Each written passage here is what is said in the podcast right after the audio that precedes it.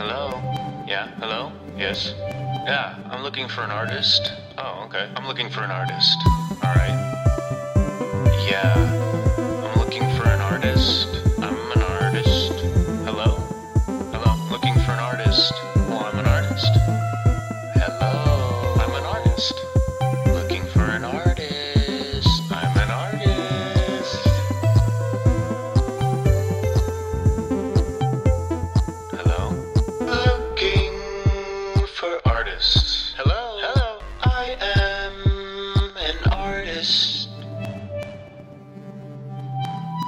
It's when um, it's like when Leslie is doing stuff with Crazy Ira and the douche, like season two or three, I think, probably three.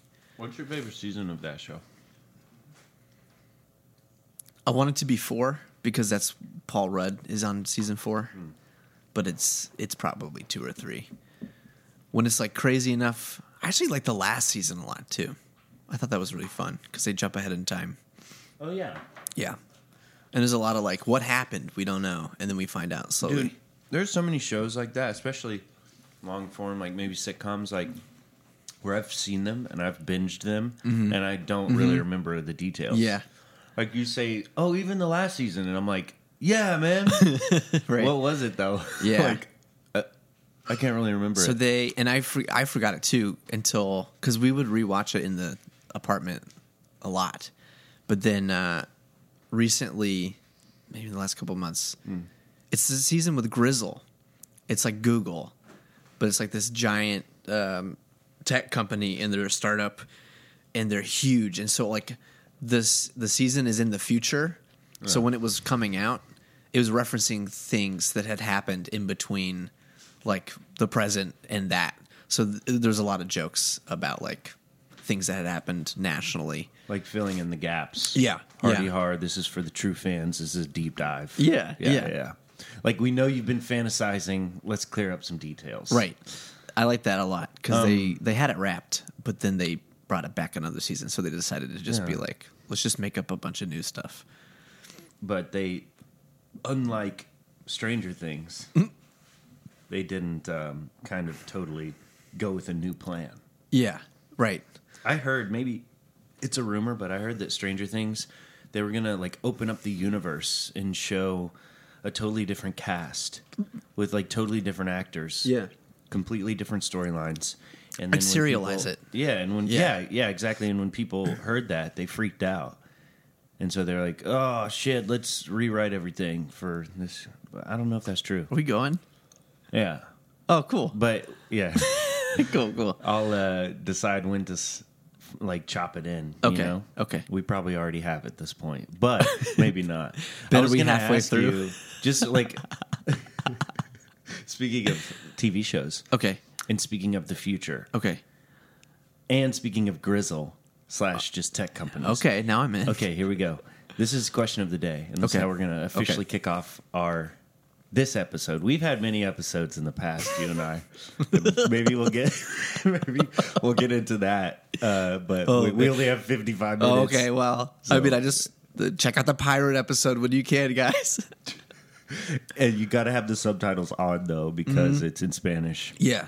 We learned Spanish for the podcast. Forgot it after, but dude, check out the pirate episode. I don't want to. I don't want to spoil it. Okay. Oh, oh, hold on, hold on. Here we go. Question of the day for you is this. If you could invent some sort of technology, like, but with, we're already set in the future. Okay. So all the things that we are assuming that are going to happen in the future, like flying cars, like time travel, maybe, or you know, it's just in it. It's a Black Mirror episode, future, Oh, okay. and you could invent a technology. What technology would you invent for the future?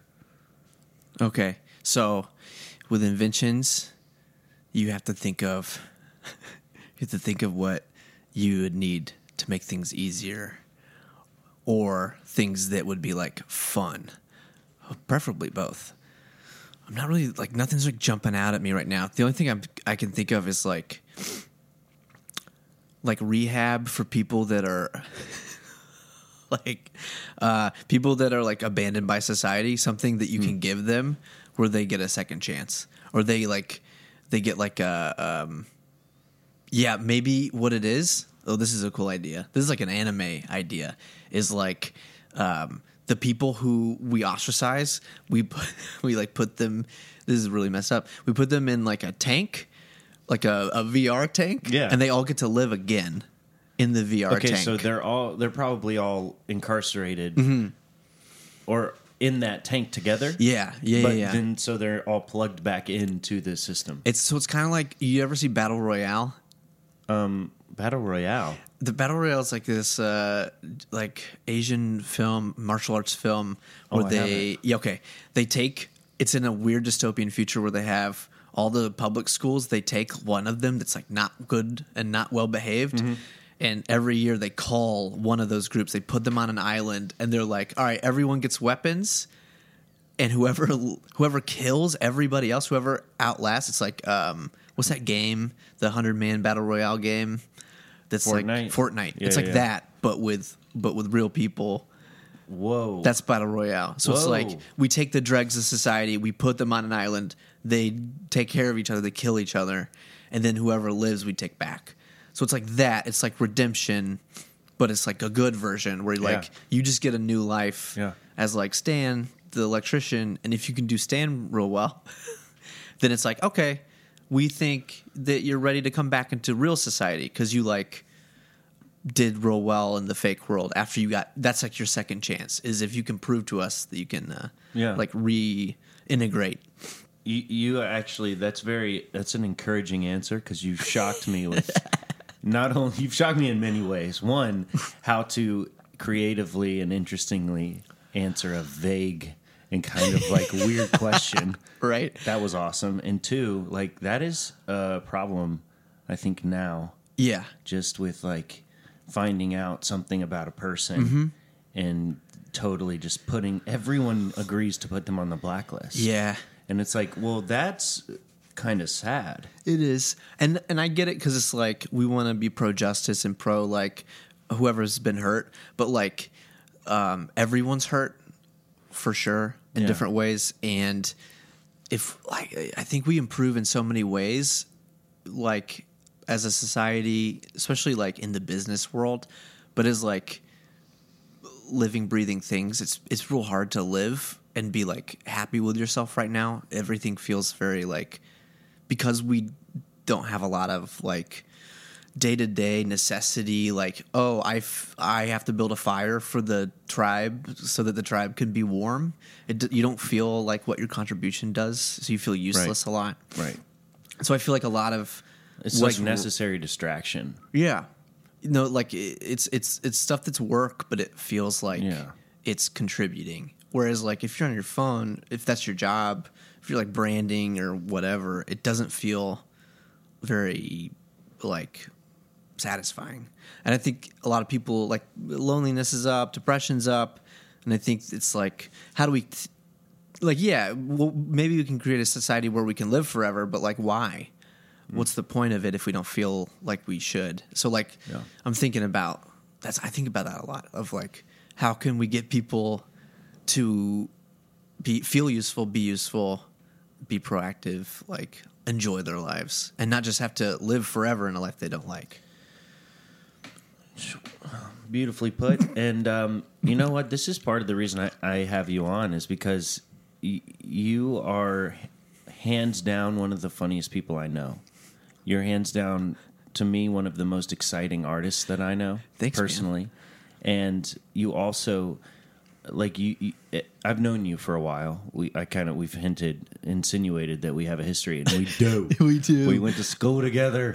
CCS. CCS represent go Chargers. All right, for our, all our chargers out there, let me get a let me hear a Lululemon. Lululemon. That was Visser when he's doing the cartwheel. Uh, uh. okay, we're- th- this is not going to be an onslaught of inside jokes, but this is what I was going to say really Okay, quickly: is okay. that you have always carried a memory with me and a reputation for yourself. I think in some cases it's often preceded you of being hilarious, dude. And it's not even Thanks, like a cheap like, oh, that guy's funny. It's like, no, that guy is fucking funny, dude. Thanks. And um, so I appreciate that in you, but I also appreciate because I feel like I every time that I see you, I have interactions with you that are but it's the full range, dude. It's weird, right? We laugh and then we also uh, you you'll give me some think pieces that I'll seriously I'll chew through for a week and I'm like, "Damn. Jacob, you know? So thank you. Thanks, man. Everybody, this is Jacob Davis. I'm very excited to show you who this guy is because he's been in my life for a while and he's already been telling stories. And so I just kind of want to like open up the, you know, reveal what's behind the curtain for a second Cool. because there's been a lot at work. So, Cool, man. Jacob, what's up, dude? Hey. How's your day going? Uh, okay. It was cold.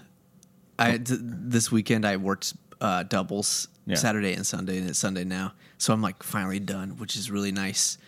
And like my roommates are moving out tonight. It's just like a lot's going on. Now, what are the emotions going on there with the roommates moving out? Not necessarily the cold weather because that's kind of coming to, to a close, but Yeah, yeah. I think with the with the roomies, the big one, it, it's relief. I think for all of us because we've been six people deep in a three bedroom for a while now.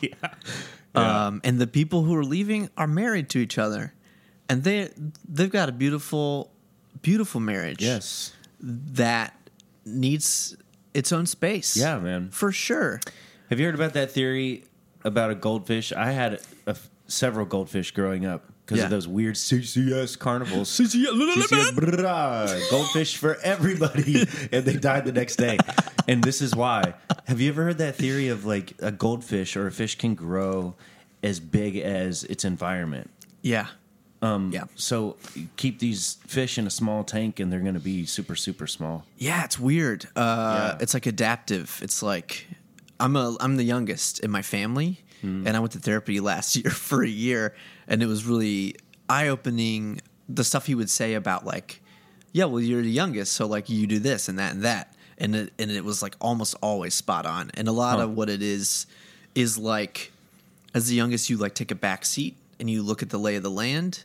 And you are like, okay, so there's like an avenue there. There's like a piece there that I can slip into. I okay, and mm. it's like you learn where you can take space from other people's signaling. Whereas if you're like a firstborn kid, you come in and you're like, let me let me have all this space, and you Yeah. like fight with your parents over it. Yeah. Whereas like I watched my sister and my brother fight with my parents over their space, I fought and with I my was parents. just yeah, and I never fought with my parents over it. I was just like, oh no, because like if I fight for it, they fight back, and they're so much bigger than me. so I like, yeah. So I definitely the analogy fits really well, like growing to your confines. But I feel like for me, this is separate.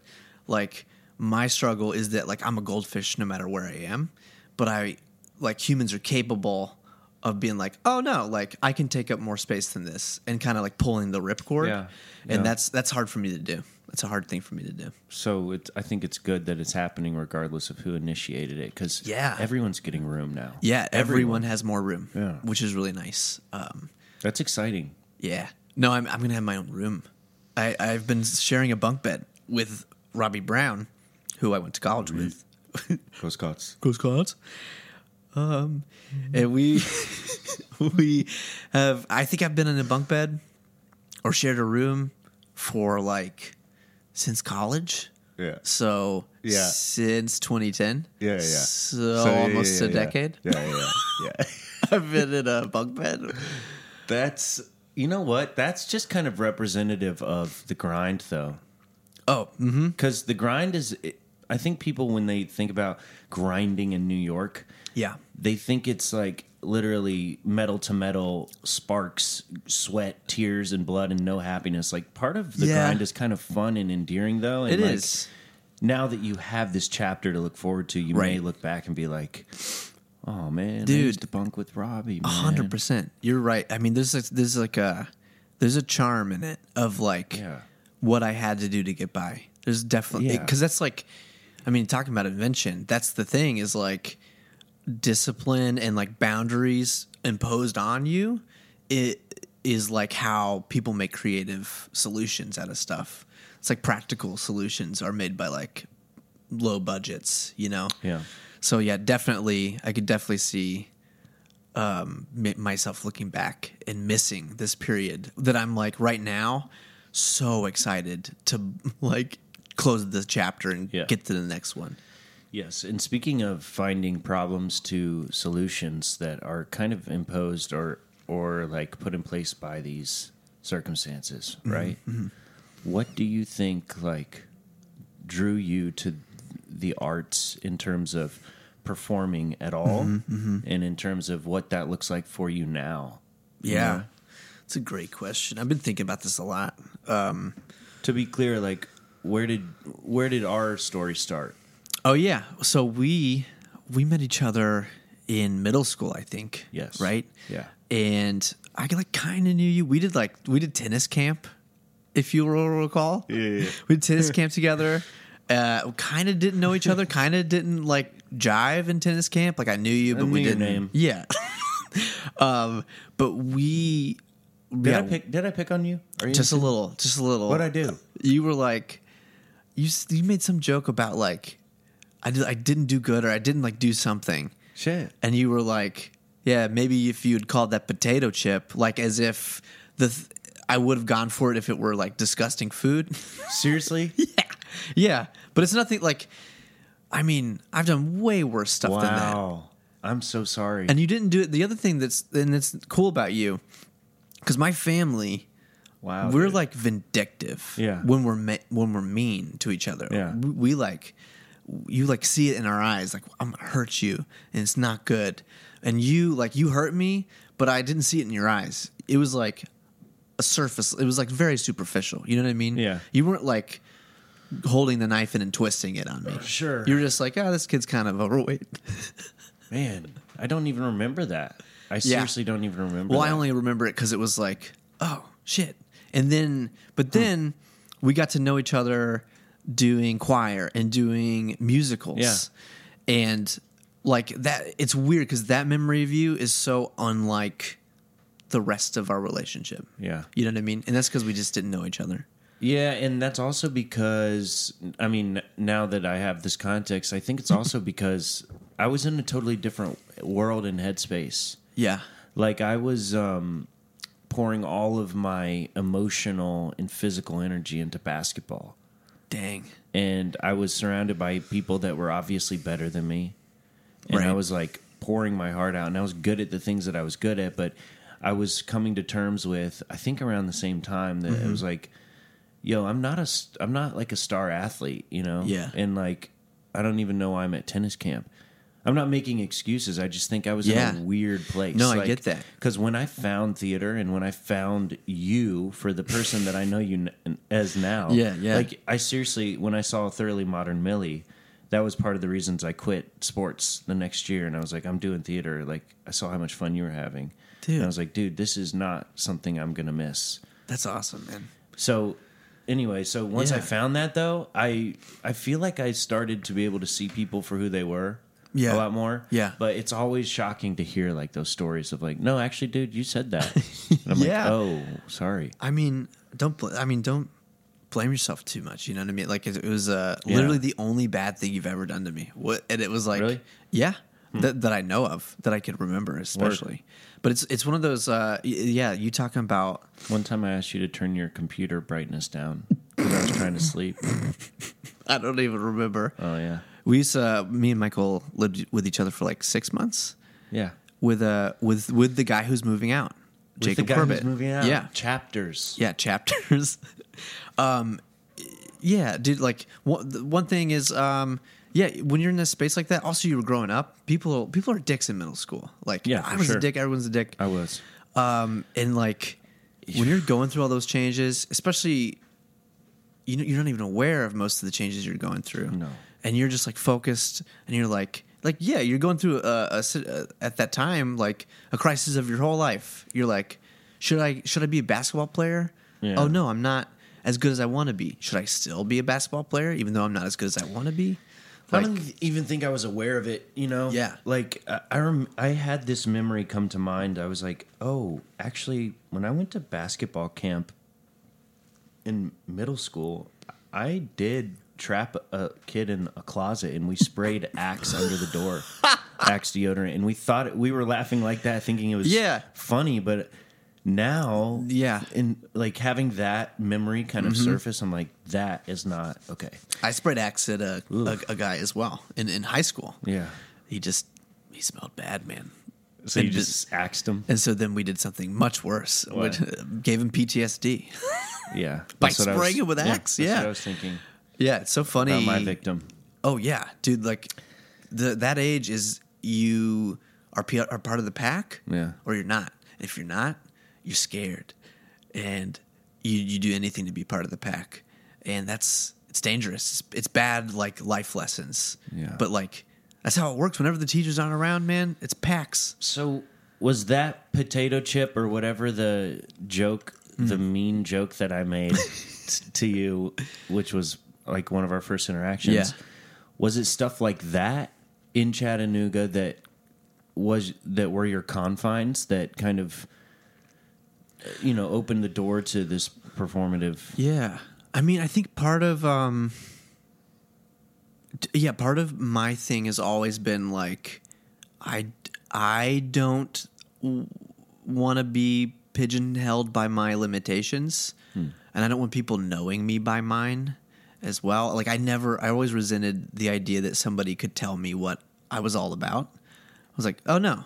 Cuz like once you tell me, I'm just to do the opposite of that. I'm like very um I don't even know what that is. Like reactionary in that regard of like if you if you try to put me in a box, I'm like so angry.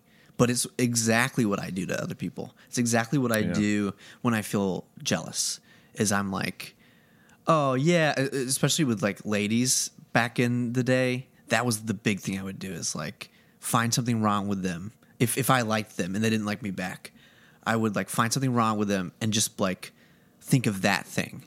You know what I mean? Like think of mm-hmm. like, oh yeah, like she's she like I'm obsessed with her and she's cute and everything, but like, you know, her friends are weird. She's weird. Yeah. You know, she, Yeah. she's mean was a big one. Like, and it's just because she didn't like me, and so I would just be like, oh, she's mean because she doesn't like me.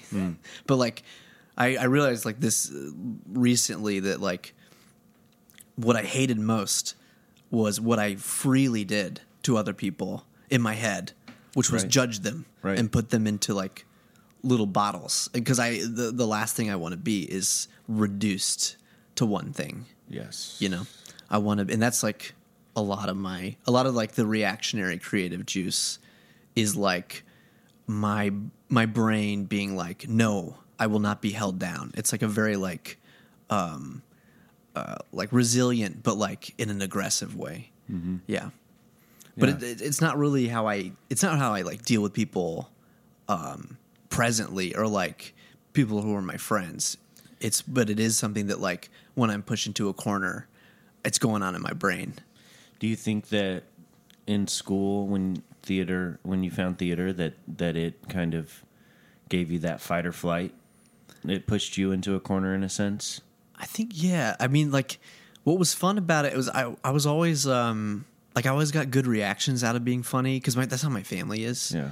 Um, and there was something about like, and I think every kid has this, no matter where they are in the, the hierarchy of the social spectrum. Like, I was like, um, no, I'm good too. Like, I'm cool. Like, I've got something to offer. And I was always like treated like a weird kid. And so when I found something that I got such a big reaction out of, that I got like, that I was fairly natural at, and that that was so cool because I was like, oh, these people who didn't care about me before or like had me in a box, they just got that box blown open because I like, and I don't even know why I'm like good or um, like adept at being funny, but it just like that was how I got the pop of the norm to stop. Like I got the box to open by being surprising. And so that was like yeah, and um I mean just talking about talking about that musical theater program there there's something in like media where when you're a kid when you watch stuff about because it was all like 80s and 90s stuff because we were in the 90s uh, Mm-hmm. uh, i guess it was the 2000s in middle school but like all depictions of school are like theater kids are not cool at all Yeah, right. but that wasn't i mean With like the Kmart jeans on. yeah and they Yeah. were like they're annoying they're obnoxious and i'm Yeah. sure we were a little but Yeah. it was really nice. It was like fun. it was really fun, and we weren't. I think like Julie was like a big musical theater person, but I was never a big musical theater person. Like I just thought it was fun. Yeah. you know, I Yeah. never got like, oh, me and Sondheim's third thing. Like, not that that's bad. Like, Right. I love my friends now who I work with are like in shows and obsessed with that stuff, and I can't keep up with them. Um, but it was never it was never my thing and it never had to be and i i really appreciated that Yep. yeah Yeah. And I think all of the roles that you got, it was like, oh yeah, that's J- that's Yeah. Jacob's role. Like, Yeah, no yeah, one yeah. else is gonna play that. Yeah, it's the, like, weird. you can. You you can sing like I'm saying this like I know you can sing I was in a barbershop quartet with you but all of those roles were kind of like y- has to be able to sing Yeah, but yeah, yeah. mainly has to be able to make people laugh and command the stage yeah true truly um let me try to think of the roles i get it's so funny how like uh, not nepotism but like yeah i got to be in every show and i got Every to be the funny show. dude in Every every, show and i can't help but think about like some other comedian someday is gonna be like like have gone to CCS and be like, yeah, I was in this class. This guy, you may not know him, Jacob Davis. Like he didn't really make it, but now that I'm huge, like he took class clown and I was gunning for it for years and I couldn't have a shot. you know, like every every role I had was like really fun to do because it was like That's silly true. and but yeah, like I, I played the um the gatekeeper in Wizard of Oz. Yep. Like that's not even a role. Like that's it's like half of It a was role. in our production, Yeah, though. they split it into two. And I sing I sang the like Merry Old Land of Oz song, and everybody else got choreography. There's Yeah. this beautiful stage picture behind me. All the chorus. Mary Catherine always put a huge chorus. And when it was like, well, so what do you do, Jacob? It was I was like, what if I just walk around and I, and I like hold my hands out and I'm like over here. So I literally oh, it's all this great choreography, and I'm like walking around the stage like g- like hamming it up for the audience. Being like, Yeah. we get up at twelve and start to work at one. I'm not moving. I'm not dancing. I just like move and like present the Are stage again and again, and I like speak singing the whole time. Yes. I'm not even singing. and Oh, like boy. people after rehearsals are like, "Man, hey, so when you sing the song, it's so good." And I'm like as good as I am at subtlety, can't read it. Because I picked up years later that people were like trying to say, "Hey, sing the sing the song instead of saying Like, we are get up at 12 and start- Because work it's at one." everything else is so beautiful Yeah. And I'm just up there like no man it worked yeah, it worked. because it was there that was that reminding you that there was that weird zany otherworldly element to what this land that we've Yeah, come that's- into and yeah. this was honestly one of the first uh productions that had a big ass budget at Yeah, CCS and yeah. so everyone was kind of like staring at the snow anyway Yeah, no, truly, they had like they had a machine that made it look like there was a tornado. That was so cool. Yeah, it was- and they had the flying stuff for that show. Like, I watch Broadway shows now, and I'm like, eh, Mary Catherine could do a better job, yeah and with way less of a budget. That's what I don't understand. and with with like literally five times bigger of a cast yeah, somehow somehow dude, did you see Hello Dolly on Broadway? no I Okay. haven't. Okay. Uh, if anyone listening to this has seen Hello Dolly on Broadway, picture five times as many people on stage, and Mary Catherine will be like, I think we can get some more ninth graders in there.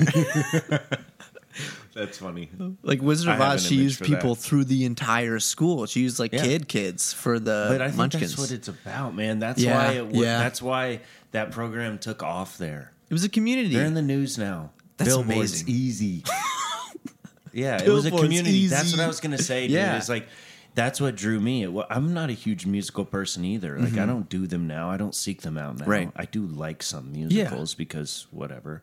but like but uh it was the community that I saw. Yeah. And I looked at the community I was around and I was like, look, if I'm sitting here watching Thoroughly Modern Millie, feeling this way watching it, Yeah. I wonder what I could feel doing it. Yeah. And so I just tried it and it was the best it was the best feeling. Yeah, that feeling and like what really colored it to be like, oh, this was unique was going to college and auditioning for things and one not getting the favoritism anymore. Like Right. first and first year I got put into it was guys in or West Side Story and I got put into a Baby John, like basically an ensemble role Yeah. with a name, like a one-liner role. Yeah. And uh A Mr. Howard role. yeah, Mr. Howard walking on with a mug of coffee roll. Um, so that was like, oh, okay, all right. And then everything about the production was so much worse.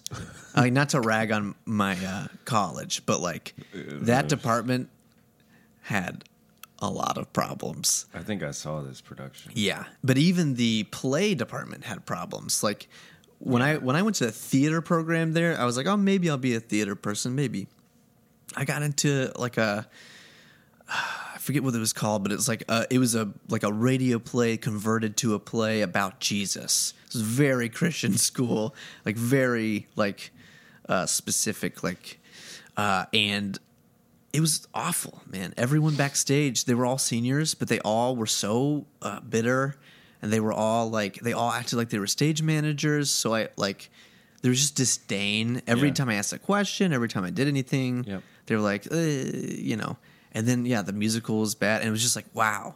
In my high school, we did like so much better. Yeah. and this is college. Like it shouldn't it, shouldn't this be even better? And that was when it was like oh maybe the feeling of community and like the fun i had in, in musical theater is not native to musical theater. Maybe it was the people that were there. And it truly at since then it's like yeah everywhere i go it's not like the title it's not the professionalism it's like who are the people and Okay. like do we jive So because that's the case, what kept you at Covenant? Because I I went to I'm not ragging on the No, place either no. because every place has its flaws and I don't know what the theater pla program is like there. Yeah, yeah. Covenant's a great place. I did not want to leave it. I didn't want to leave it. Yeah. I did. But you did. Why did you not? Right, because so like, ladies and gentlemen, Michael Johnson uh, is very talented, and he's a great actor, and he knew what he wanted to do. And I think that's the thing. That's the difference. Is like, you were willing to be like, I know what I want. I'm going to go get it. And for me, I'm like, what I wanted was a college experience, and I was having it. And that's the thing. Is like, I hmm. felt my hmm. my home was being with my boys on the catacombs. Like, I loved the hall dynamic. I'm a huge like team person. I always have been, but I loved the dynamic there because it was silly. It was stupid. It was a lot like Animal House esque. We were we were like stupid looking, like on purpose. Like we, we didn't take things too seriously. We were a little pretentious. brand. Yeah. Yeah. Um, Pretentious uh, assholes. pretentious assholes. Um, yeah, and I reg- I definitely regret like any type of posturing I would do. And I know as a like nowadays when I look at groups, I'm like, oh, I like that person, but that group can't stand them. And I'm 100 percent that was our group. Was like we had a great time, but like when you see a group scream laughing in a giant like cafeteria, you're like, shut up, be normal. Yeah, yeah. And we're all dressed like the like board members of the school that yeah, we're going yeah. to. Just like openly disrespectful. Like just so disrespectful, dude. and we're like, no, we're not. The and pranks that we did, clearly, man. oh yeah, I I was gonna say this. Sorry to interrupt, but I was gonna say I think part of the reason that I stayed for two years, other Mm-hmm. than the fact that this place is incredible, it's literally called a castle in the clouds, and and uh, maybe fifty percent. May, I'm not exaggerating. Maybe okay, I won't exaggerate then. maybe.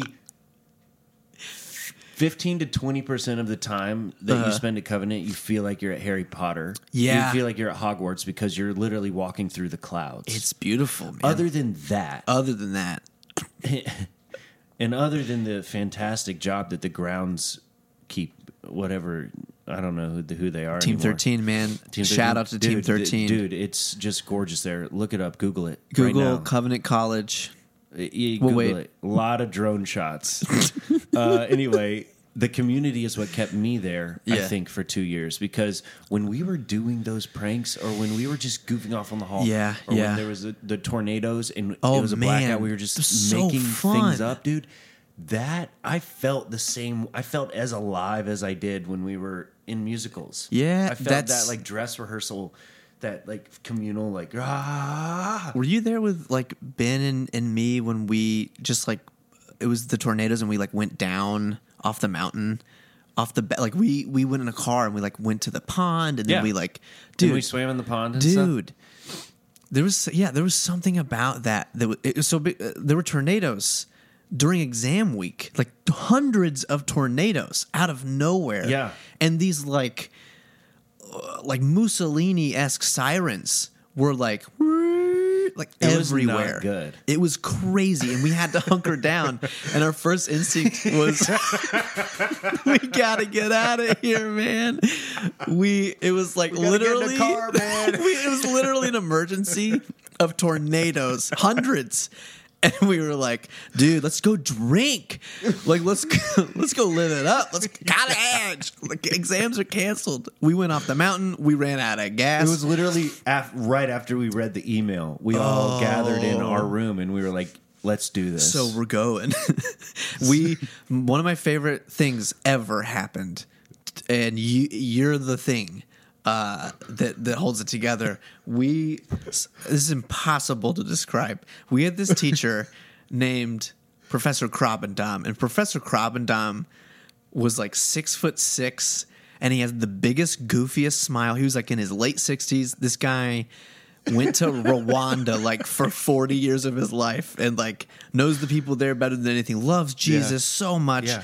just like no matter what he looks like a big smiley white crocodile Yes. no matter what Whoa, yeah. and we got in the car to leave the safe house and we got we got to the main intersection to go down the mountain and there was a giant tree that had fallen over already and it was blocking the intersection and we were like oh no what's going on and we look and i'm driving and, I, and someone's like oh look look who's like directing traffic up there and it was professor Krabbendam no license, nothing, just a concerned citizen. And he's like this giant man with a big smile, just being like, "Go around!" yes.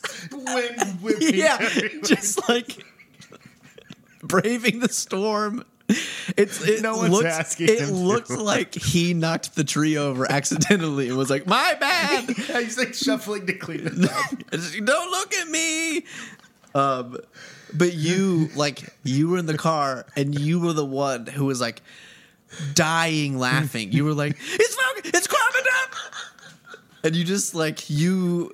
And this is the thing I what I tell people about Michael is like Michael's one of my favorite people to make laugh because he only will give you exactly what you need with the laugh. Like you're not going to give me a, an easy laugh. Yeah. But you're also not if if you have a little bit of of joy, you're going to let it out. Like you're going to let the steam out. And so Michael laughs, he'll be like, "Hmm."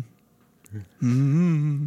He'll keep it in. He'll keep the ums going, and the ums, the ums get under my skin in a great way so fast because I'm like, oh, he's about to burst. Yeah. And so then I just like get excited that you're about to go. Because just wanted to come quicker. Yeah, like- yeah, yeah, So everyone's like, oh, the floodgates. Here we go. Here we go. Mm, mm. Like it. and then you break. But you Oh my were like, gosh. you were That's when you saw man. Crab and I do Dom, you were like, mm, grab it. Like you, you broke. You went all the way up immediately by yourself, that sounds right. dude. That was so There are some funny. things that just take you from zero to sixty. like you can't help it, but you still have to go through the routine. Yeah, you still have to go through the. Mm, Yeah, you still go from know zero to you're 60. going. Yeah, yeah. So yeah, so speaking of that, I think like part of the reason that you did stay at Covenant, like Yeah. you you said I was the glue that held that story together. You were Yeah. in my memory, and I could be misspeaking because the Covenant community, especially Catacombs community, was super tight. But I remember you being the guy who held our community together, and you had oh. our energy up. Thanks, man. Because most of the time it was because you were always the, the the person up. Like you never slept. Yeah, I you were never always slept. up. And so whenever someone needed anything, like like dude, I was the type of guy who would go from class to class to class, Mm-hmm. voice lesson, whatever, to, and then go back to my room unless Right. I was going out. Yeah, you were like a was- student. Yeah, and and but but I also like if I ever did wa- wander around and go to the uh, EBP, EVP. I- uh, what is it? eligible Yeah, that's right. bachelor pad. That sounds right. Yeah. I think yeah, it's because EPB is like a, also a thing, but that's not it. No. that's why it sounds weird. yeah, Yeah, yeah, EBP. Yeah, exactly. You would be up on your laptop and and having a conversation, probably something like this, you know, Yeah. with someone like me, but. uh, Maybe a little more sociable that night because they didn't have voice lessons, whatever. but anyway, so like, and and so speaking of that, like concept of knowing that you're gonna bust at some point, knowing where you're going, but having to get go through this stuff anyway. Like, Right. I think you saw a not a duty there, but you definitely saw a, a role. Yeah, A- yeah. you had a function there. I didn't. Um, it's one of those like I just kind of settled into it. I I really enjoyed, um, all that stuff so much. Yeah, being up late. I mean, being up late was also a a thing of like. I still don't know where I'm at in the introvert extrovert land, but I knew that if I'm a definitely a night owl, Yeah. and I definitely need time to myself, definitely. And so I think I get that a lot of the time by staying up late. I get my alone time because Hmm. Same, yeah. like oh, Yep. everyone else is asleep, Yep. so I'll, I'll stay up. It's quiet. Yeah. Oh yeah, It's truly quiet. it is, and it's um. So there's something nice about the night, something like calming about the night. Yeah. But the, yeah, I think like I I just when I came into the catacombs, there was like three to six really great guys who were like seniors Yeah. in the hall, and th- they just like really inspired me like so so much uh, and they were so nice and kind we we ended up turning out to be way more of just kind of like ragamuffins after them like we were way more weird after them Yeah. but they were like great people Yeah. and Yeah, like yeah. so encouraging um and so i was like oh this is great and like i wanted to to like give that back but i i yeah i I don't know. I had a lot of different roles. I definitely wasn't trying to be like, I'll be up late if you want to if you want a consultation or anything Yeah, like that. But it, it just so happened that that's. I mean, so many people in that hall were so interesting. You were up and open. yeah, You're yeah. an open person. I uh, thank you. I I want to be. I I I just loved experiencing like Yeah. what it was, and so I would. I never wanted to go to sleep. I wanted to like experience all the shenanigans Yep. that were going on. So I did loved when I had enough sleep. Yeah. Uh, so now I know that you have community here, community that I know and share to Mm-hmm. Yeah. some extent, Yeah. but also community that I don't, Yeah. and that's because of you being up and open. I know that you're up and Adam in this city since you moved here. Uh-huh. Yeah. uh, you know, after finishing it uh, in Georgia. Mm-hmm. And you came up here, and I know that you're doing things. What is that? What do, what does it look like for you right now? What's up, man? yeah. Um, so yeah, I'll tell you what's up. Thanks, Um, no problem.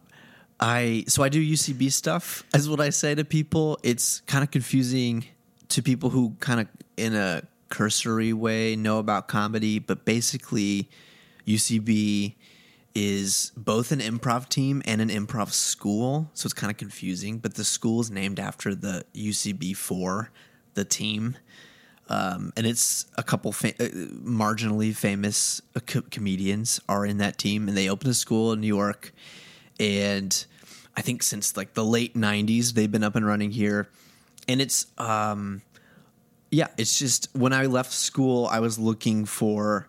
I loved improv comedy. That's like that was my favorite thing to do, and we did it in high school with the same person who did our musicals. Um, and when I got to college, we didn't have it, until senior year, this uh, Professor Deborah Kirby came in and she had done some improv stuff and she was like, let's do it. And I was super into doing improv again. And I loved it. I loved it. And the idea of doing it more and maybe doing it professionally was like, oh, like why not actually try to do that? Uh, because it's it's the thing that I liked to do the most, and so I looked into it. I like did some research. Um, our our friend who's moving, uh, I I was on a, a vacation cross country after college. I went from Asheville to Seattle and back in like two weeks, had no plans for the summer, got back. I had a message from him on my phone that was like, Hey, buddy, I have a place for you in New York. I have a job for you. Um, if you want to come, come. And I was like, Absolutely. That was like 100% the, the most clear, like, you need to do this sign I've ever Right. had. Green light. Yeah, like I pulled into my driveway and I was like, what am I going to do with my life? And I had a voicemail. Whoa. Yeah, it was Whoa. crazy. Um, turned out that guy, Ed Bundy, Ted Bundy's little brother, serial killer. I'm sorry, I had to make a joke. No, it was Jacob. I already said that. uh, our roommate, uh, great guy, very big facilitator, very open guy. But I'm yeah. So I moved up here, didn't have a community, uh, and I moved here because I knew I had to move to either. New York or Chicago or Toronto because I was told those were the best places to do improv, and I knew that UCB was here. So I was like, okay, so I, I UCB's got to be my place, and I was so terrified to check it out. Um, I moved in June, and I could have gone to shows. I could have checked out class. I was so scared that I was going to get in there, and they were just going to be like, no, Yeah. you're not for me. Uh, kind of like my movement from high school to college, where it was just like I was killing and I was good. I was in all the shows, and then I get to college, and they're like, "We don't like you." Also, we're awful Sure. people, so I was scared of that. Sure. Um, but yeah, fast forward, I guess five years, and I took all the classes. I made really, really great friends. Um, yeah, and I have this whole separate, weird, like, you know, you have your little group of friends, but like they're a part of the bigger community, and so there's like people you know, and it's a lot like college, where like, Yeah. I have my like base group of friends, maybe a little broader group of acquaintances, and then there's like the entire community. a, a lot like Hogwarts. Yeah, it's exactly like Hogwarts. The um yeah, Yeah. no, dude. Cheersing it over actually butterbeer. it truly Yeah. is a lot like Hogwarts. Yeah, yeah. Um yeah, and it's yeah, it's very fun. It's very like improv is such a fun beautiful hobby. It, it it's it's weird having been there for 5 years now seeing how the community changes over time mm. and and fast too and how like the art changes with the community Yes. so directly Yeah.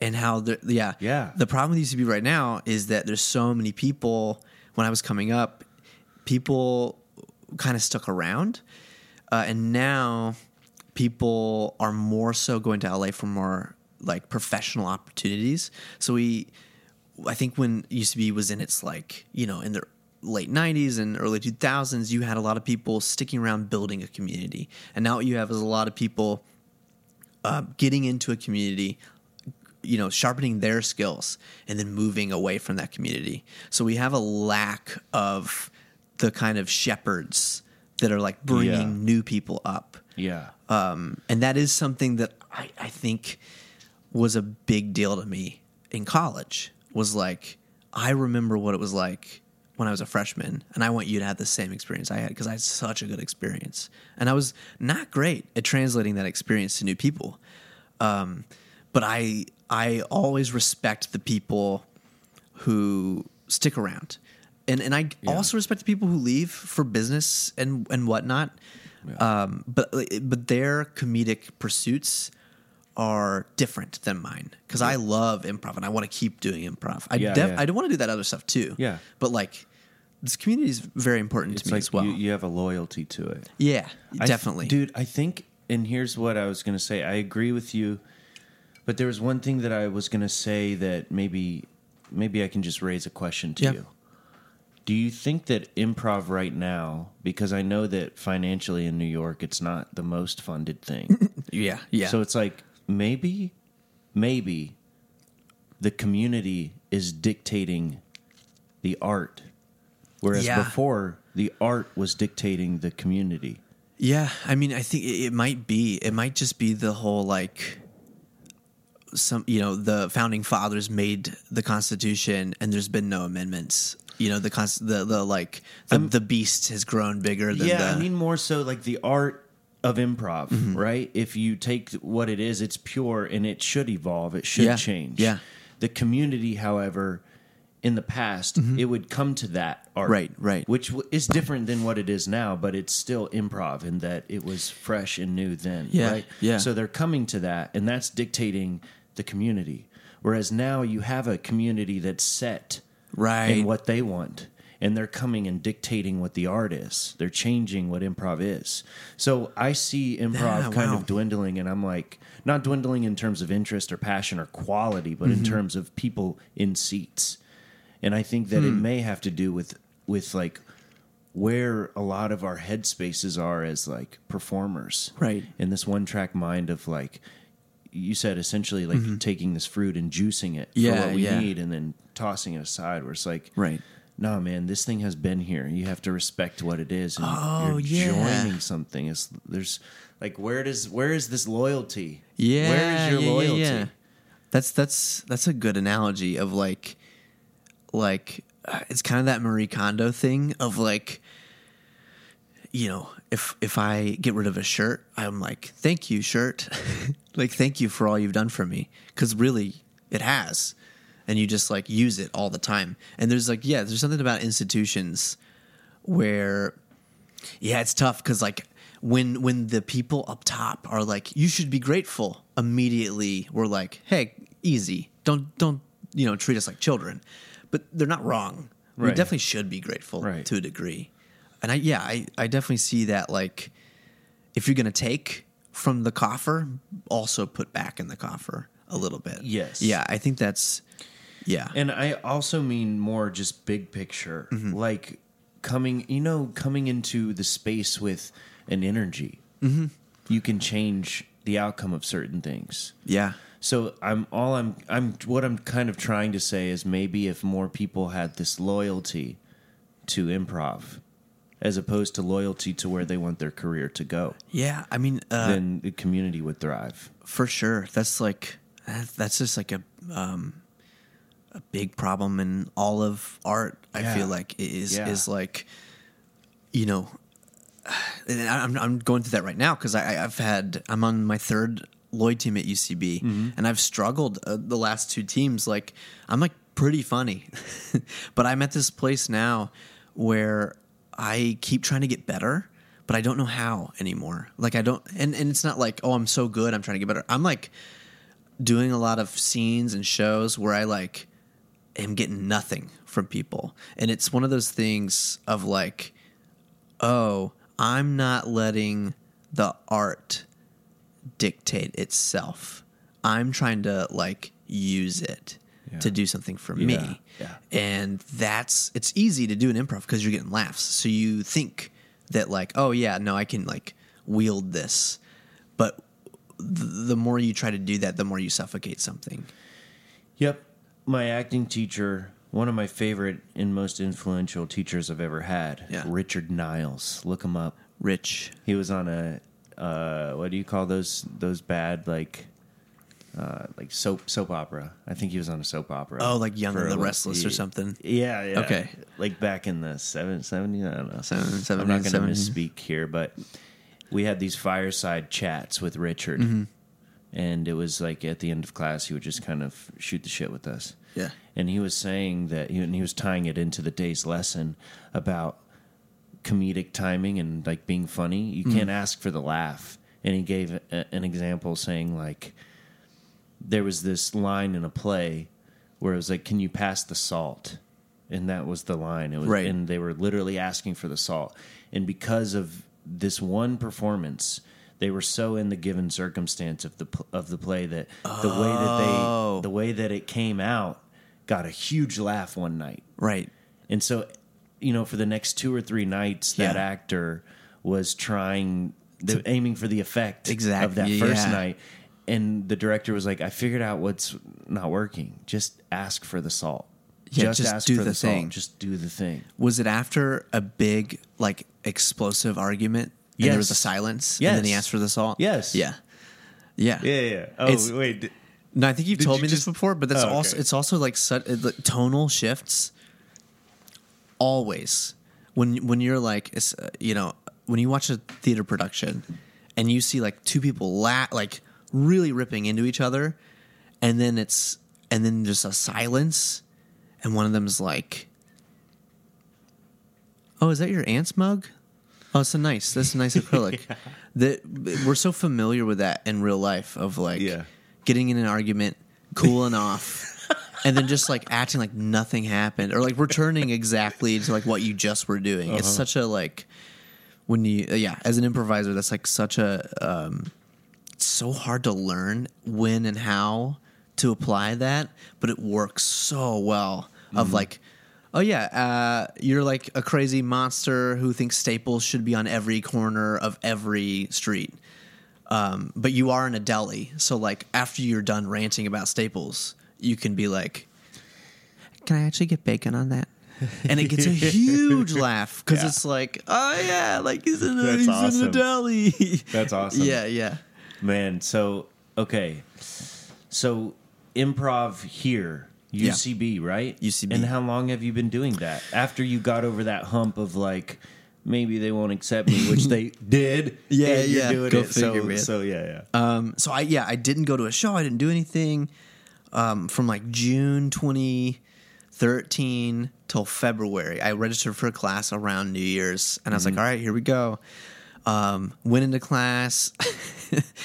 Natasha Rothwell, who is now also marginally famous, which is great. Um, I think she's on Insecure on HBO. Very good show. Sure. But she like I, I got in this class and I'd never done long form, which is different from short form. Uh, as different as improv is different from stand up, you know, and Yeah. sh- and long form is all about like making it real and making it believable. And I'm have this improv background of like get in, get out. You tell the joke, you slit its throat, you get out. You know, like you you like go hard, like you're fire, fire, fire. Is that a phrase? you slit the joke's throat. The joke you slept through. Um, oh my gosh. It's it, but it's one of those things like I I had to like unlearn a lot Yeah. of of Yeah. stuff and come at it completely different. And Yeah. and throughout the process of being better and better at this, like that's what I've had to do is completely unlearn. Almost, I feel like that's how I grow everywhere. Is I like build a mansion of like technique, and then it stops working for me, and I'm like, oh, and so then I wreck the mansion and I build another one, and and there's a, maybe a room that like features the old mansion, Yeah. but like I think and that's such it's so painful to do over and over again as a creative person. But it you know, once you're around the corner, once you're through that bad part and you're back into the hot seat, it's like, oh nice. Like this this does work if I just keep at it, if I keep grinding at it. Um, and you think so you think we're as artists man, I think that works like our, our pursuit is just like building mansions and then smashing them. Yeah. I talked to a guy, Brennan Mulligan, who's who's a great mentor, uh, improv mentor of mine. Yeah.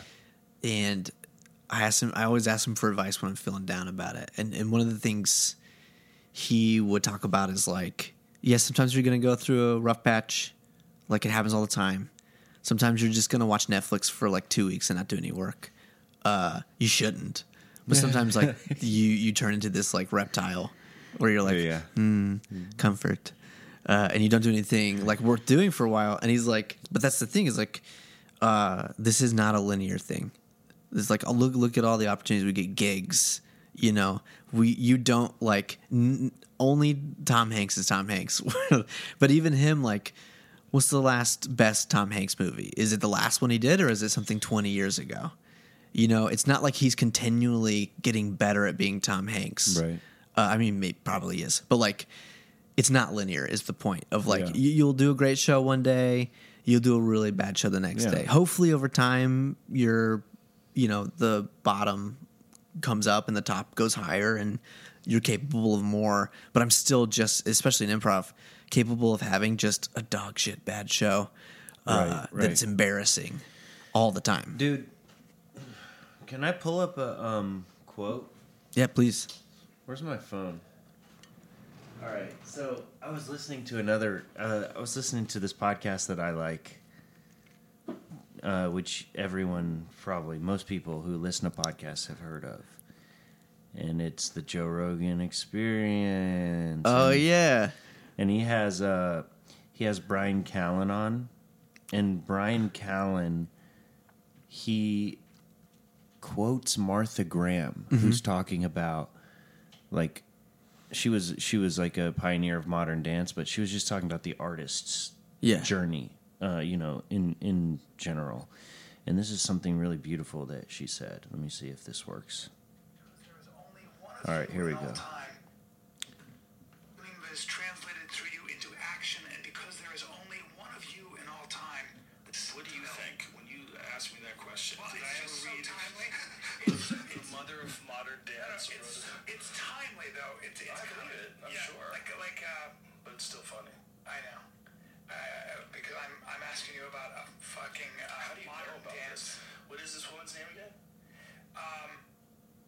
It starts here.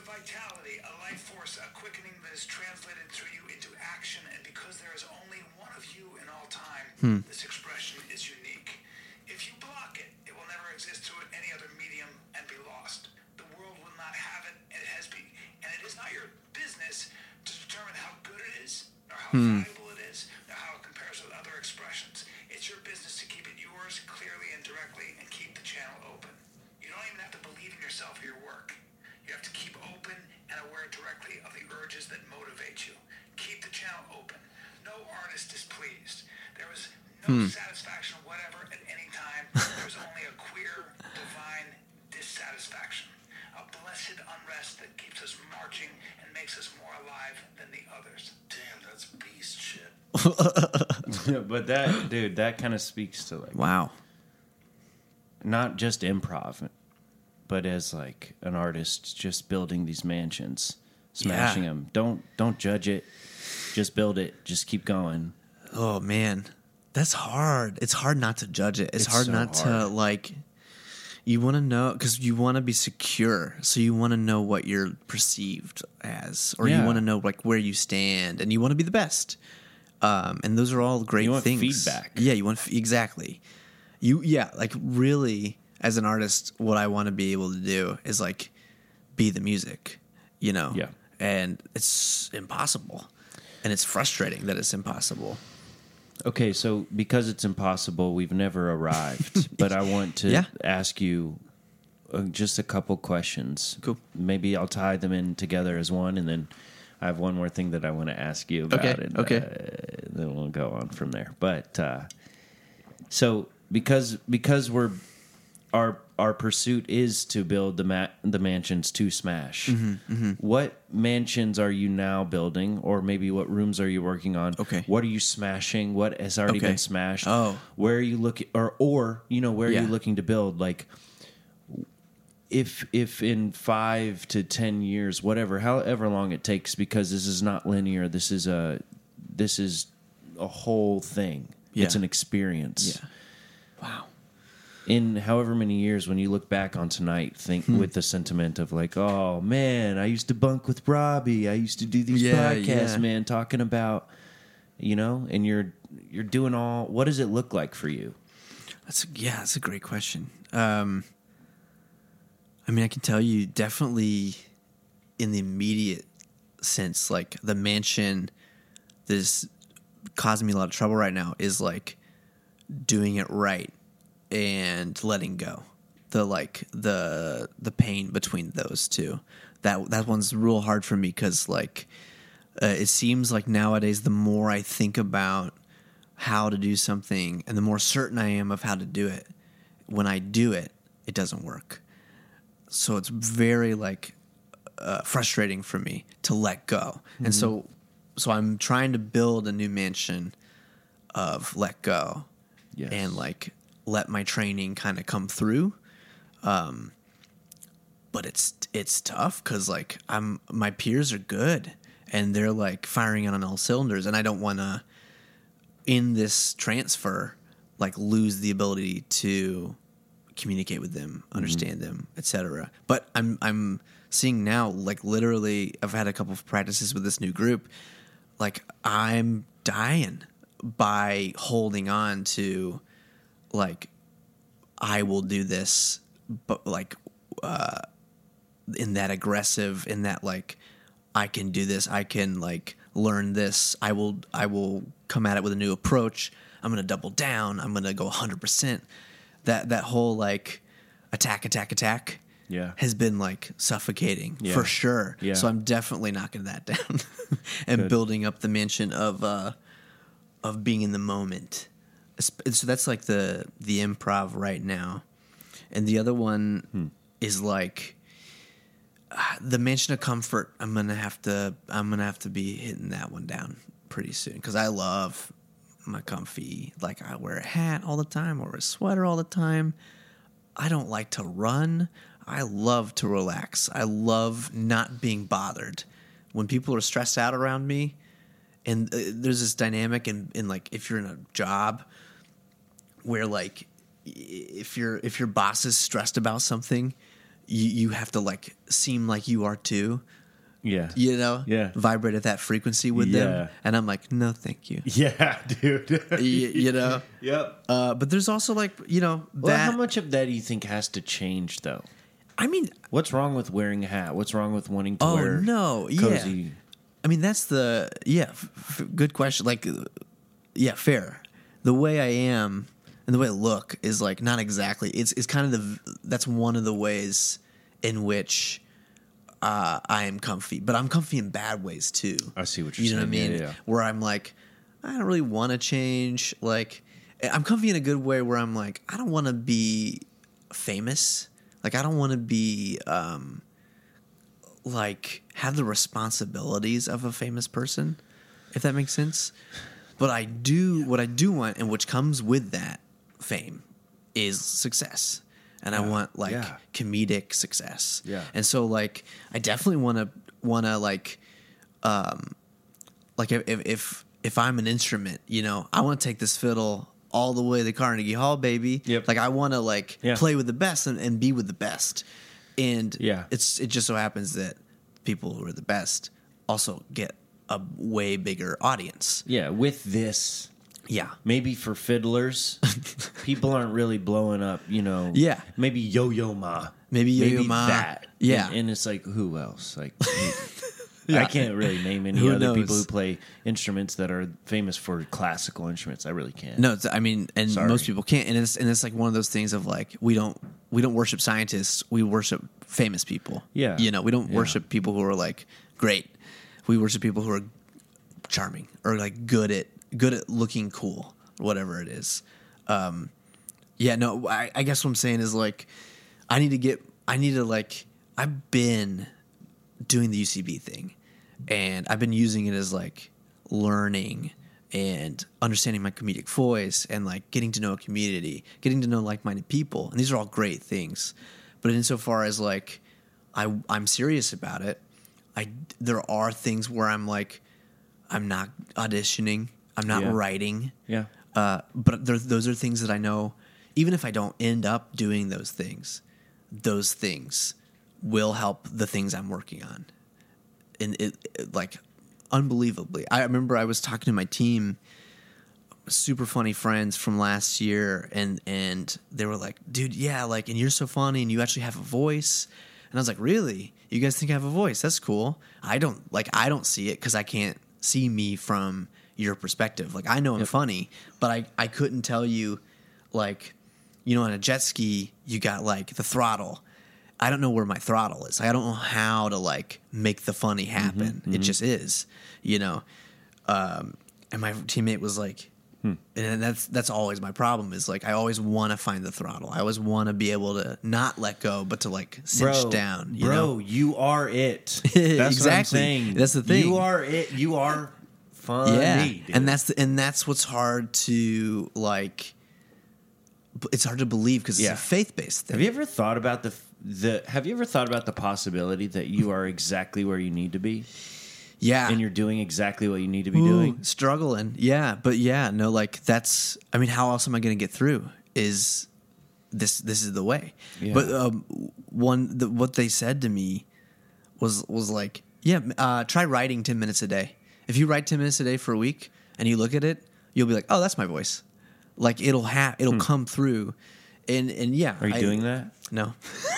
Well, but it's something that like what I'm saying the the Yeah. mad shits. It's something that I'm like um aware of. Sure. And and I am getting opportunities. And I think that's that's that's going to be the difference for me is like I'm getting opportunities where I have to do these things. And that's that was always what got me from point A to point B in college was like if I didn't have to be funny, if I didn't have to go somewhere, I would rather be at home. Yep. But like if I sign on to be a head writer somewhere, if I sign on to assist in someone's project, then I got to show up and I have to bring something. And that sometimes for me, because I'm a big procrastinator, like having that deadline is really, really helpful. But it's hard for me to self impose those things. When other people are, are depending on it, uh, it's way easier for me to like, okay, I'll show up because I have to. Yeah. Well, dude, usually at this point in the podcast, I like try to tie something in. Like, Yeah. Oh man, well, you've really challenged me to. Uh, but Sure. But what you you couldn't have said it better. Like I don't even have to like struggle reach at all to make any connections there. Like what you said is what I need to take into my own life. Cool, man. Um, so thank you. And um, is there anything else that you want to say or plug or invite people to or say? Um, Hello to someone. Hello. uh, two things. Uh, first thing, we need to do a podcast where I ask you these same questions because I would love to hear your answers to these things and talk about it more. Badoing. But doing. Uh, the Only second if you thing, write if for I 10 write it. Yeah, you, it has to be 10, 10 minutes minutes, of day. work. I can't do it. My my fingers. Um, the other, Second. the other thing, it, it ties back into that Bryan Callen thing. Yeah. I had I had a nice I had one of those nice like comforting like reflective nights recently and something that really like got me was that the idea that he kind of touched on of like oh yeah you're it as as you said. Like you like like think about a video game. You pick it and then you play it and then you try everything. Like if you're mario you're not like oh i'm scared of the ledge. You're like i'm gonna try that and then you die and then you come back and you like try as hard as you can. Yeah. but you like you chose to play mario and you chose to risk things and like that's that's it's such a hard thing because like obviously i'm not gonna jump into traffic but like the idea that like I don't know why I'm here. I don't know why I'm a human being. I don't know why I'm Jacob Davis, but assume if if if I'm what I got, then I'm like be be that. Like you get to be Michael and I get to be Jacob. I don't know anything beyond that. But like if only I would approach that as if I had chosen it. You know, as if I had chosen to be this person. And and Whoa. and uh like like if this was a, a video game, you know, and I were safe on the other end, I'd like do whatever all the time. But it's like, what do I have to lose? Because I am the thing that I'm playing. It's really weird to think about it in these terms, but it really gave me a lot of like, like peace to think of like, what's my job? My job is to be, like, take ownership of being myself. Man, I we we need to wrap this up because you will be on more. So if you're listening to this and you like Jacob's voice, good. And if you don't, it doesn't matter because he's, he's going to be on again and We'll again auto-tune and my again voice next We'll time. auto tune your voice. And this is a perfect segue because the last thing that I wanted to do before you leave is you remember that thing that we used to do on choir tour? Yes. Yeah, yeah. So I want to do that, but with the using the the the um, subject material of Okay. the last couple tidbits of what you just said. Cool. Which is choosing to be this, you know, choosing to play this game. Yeah, yeah. And making it to the top. All right. So if you want to lay the base uh, and Okay. the, the the the you know the foundation, Oh, okay, okay. Hold on. maybe give a tag and then we can go from there. Uh, do you want to play the game where we say the phrase? Yeah, yeah, the lyrical yeah, tag, yeah, and then okay, we'll okay, make it. We'll yeah. Okay, okay. Um, and the the lyrics are going to be "Play it like you chose it." Okay, okay. Play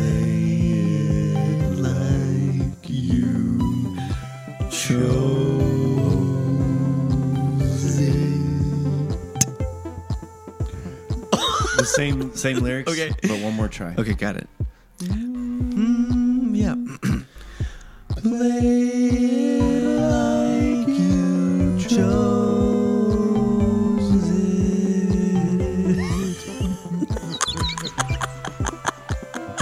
Why do they all sound like? It was so good. Thank you, man. Thank you. Uh, sorry about the mean things I said to you. It's okay. I forgive you. Yeah, Yeah. I love you, man. Love you too. Bye bye now. Hey guys, it's me, Jacob, from that episode you just listened to. One thing that I wanted to say that I forgot to say during the episode whenever I listen to podcasts about successful people, I always hear that they had the struggle and then they got to the success. And I'm always like, yeah, but like, what changed? What happened? And in my experience with the tiny amount of success I've had, is you just got to do it. You just got to keep working and keep trying. Like some of the most enviable, admirable people I know who are at UCB, it took them like 10 years to audition and actually get on a team. But it's like truly within your grasp if you just stick with it and give it your all. Keep working. I know that's lame, but like that's the answer. Do it. Thank you. Goodbye. This has been a Rock Rising Productions podcast. Thanks for listening.